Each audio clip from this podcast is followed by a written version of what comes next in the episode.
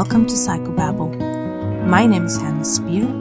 I'm a medical doctor with six years experience as a psychiatric resident and a degree in psychotherapy from the University of Zurich.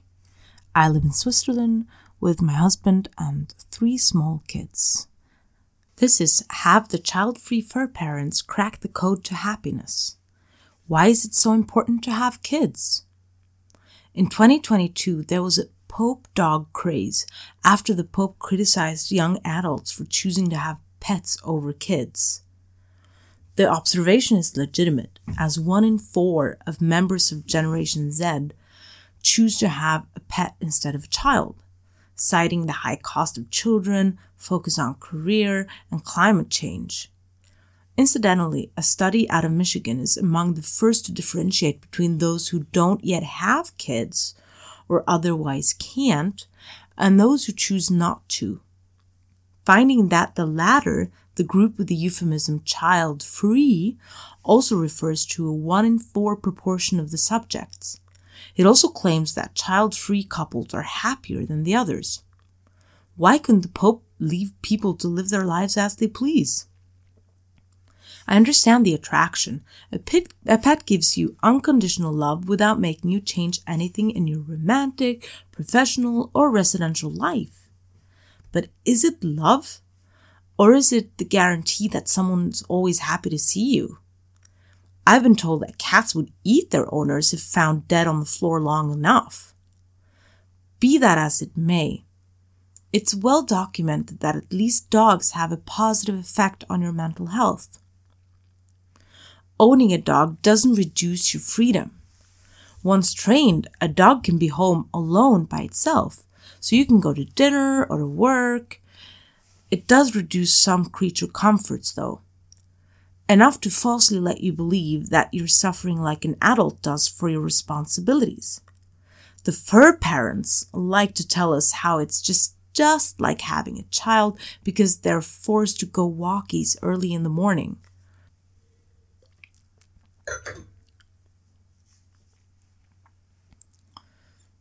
Few things drive me as nuts as listening to this. Can someone tell me where the kitty kennel is for when I desperately need to have some time to myself or take that spur-of-the-moment vacation? What you're telling me, I want to answer them, is that you sacrifice your creature comfort to a certain point and call it adulting. Then, of course, you can choose the dog according to your individual leisure requirements, adopting an old dog, for example. Dear gynecologist, for my fourth child, I would like to reserve one that only needs one hour of activity per day and sleeps for twenty. So, maybe it's not exactly the same as a child. Which only proves the child-free parent's point that having a child would force unwanted change on their lives or themselves. I've heard from many that even when they're told that life will change for them, but they will appreciate and enjoy that particular change, they answer that they do not wish to be the sort of person that wants that change. They love their life already, and the risk isn't worth taking. We have idolized the self for decades at this point. Does it then come as a surprise that people growing up with nurturing the self as the ultimate virtue should regard any change to its state as a, as a, as a threat and avoid it like you would a parasite?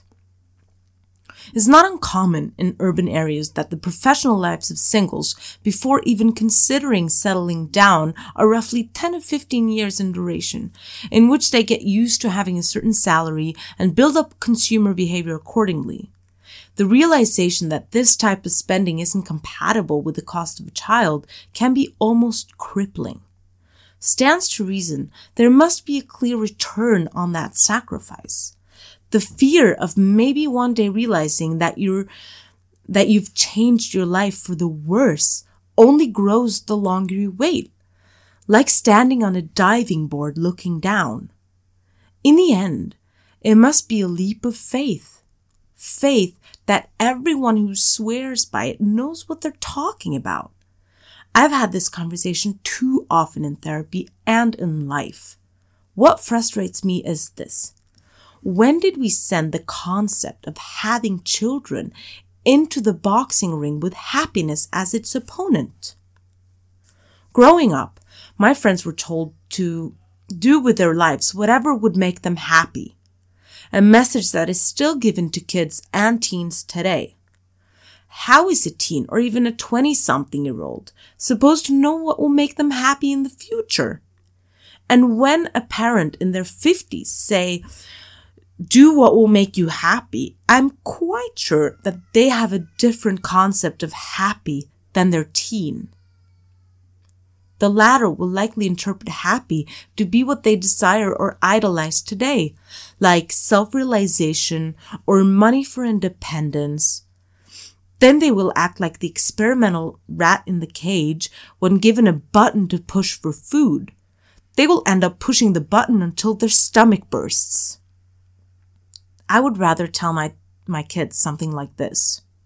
While you are young, with all the opportunities, potential, and beauty that youth has to offer, set yourself up in such a way that you're ready for the rainy day. Happiness can't be the thing that guides your choices. It has to be the future where you're able to face your mortality with minimal regret and a legacy. If you set it up right, happiness will surely whiz- visit now and again, but you're less likely to end up in the psychiatric clinic. I've yet to hear a profession or of the job that is so meaningful. It fulfills you throughout life and guards you from its inevitable hardships. My father, who was the managing director of a company for two decades, told me that as an employee, I will always feel more loyalty towards my employer than they will show towards me.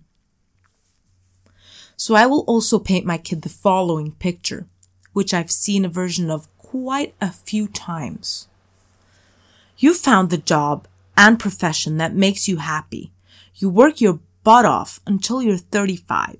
You've had an amazing life so far with travels, with a gorgeous flat with all the trimmings, just like a movie, and your dog's name is Loki.